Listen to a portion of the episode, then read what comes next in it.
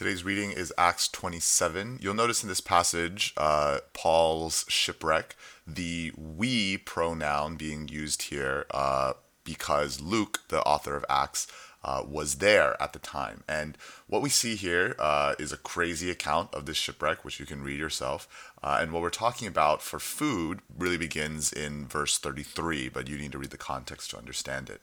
Um, these soldiers that are on the ship and they think they're about to die, uh, and they are so concerned that um, they're not even eating. Uh, they have for 14 days not eaten. And the funny thing is, they had food. So they have food, but they're not eating it. Why? Because they are fearing for their lives. Now, I hope you can see the irony in this that they are afraid of their, they're so afraid they're going to die that they're starving themselves. I think that perhaps there's also an element here where they are worried about whether they will survive if they can somehow even find a way to shipwreck themselves. And Paul is encouraging them eat because God is protecting them. Now, this protection of uh, earthly life is not something that we all have, right? But at the same time, the protection of life, uh, eternal life, is something that we all do have. And what Paul is encouraging them to do is to then eat in the moment and take care of their earthly life now, knowing that God has plans and purposes for them. I think a funny thing is that when uh, the ship does go uh, aground, it says that its stern was broken up by the surf. That means like the body of the ship was broken up. So whatever food that they thought that they were going to save, they are not going to save. That their, whatever food was on the ship is gone. Um, and there is this thought of, you know, when we understand God's eternal salvation and his plans and his purpose, what does that yield in our enjoyment or even just our participation of the things of today?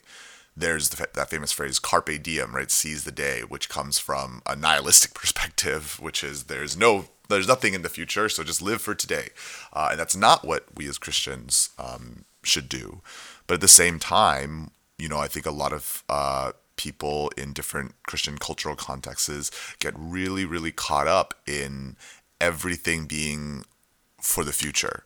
That I'm going to um, not enjoy anything today, that I'm going to uh, do a lot of things uh, purely because of heaven. I mean, there are bunches of cults and sects that are uh, built around this. Hey, you know, give all your money and do all of these things now just because uh, in the future you'll have something. And we can contemplate um, the fear of these soldiers. Uh, we can see what it Paul's understanding of the angel of the Lord that comes to him.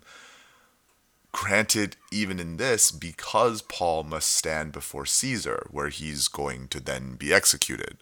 So, what does our enjoyment of today, the food that we eat, you know, we talked about poverty yesterday, um, and how do we enjoy a good meal, a good expensive meal today, while also understanding our plans and purposes for the future and the poor around the world? How do we live for those things of the future and yet also understand God's providence and protection today? Um, and they are brought safely to the to land because not because God will save everybody, from physical disaster, but because he had a plan and purpose for Paul.